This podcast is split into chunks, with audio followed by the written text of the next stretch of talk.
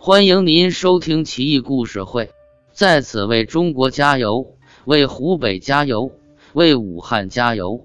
怪事奇闻录第一百七十一期，灵泉索命。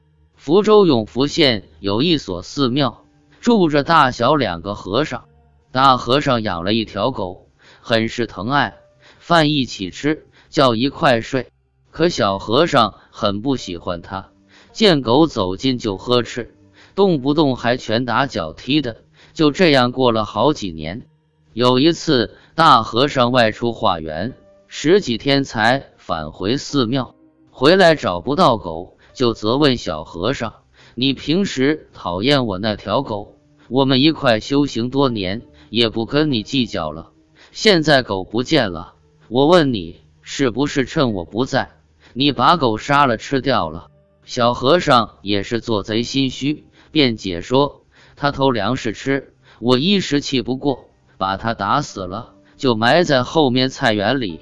不信你可以去看看，要少一块肉，你杀了我都行。”大和尚气得直跳脚，赶到菜园，把狗的尸体挖出来查看，看后大惊失色，赶紧回来说道：“狗虽然是畜生，但也有灵性。”你跟他结怨不是一天两天了。我刚去看狗尸体，吓了一跳，他的脑袋已经逐渐幻化成蛇头了，肯定是有怨气，要找你寻仇呢。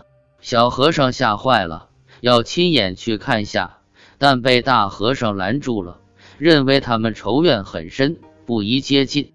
小和尚就托别人去查看，结果说是蛇头越来越大了。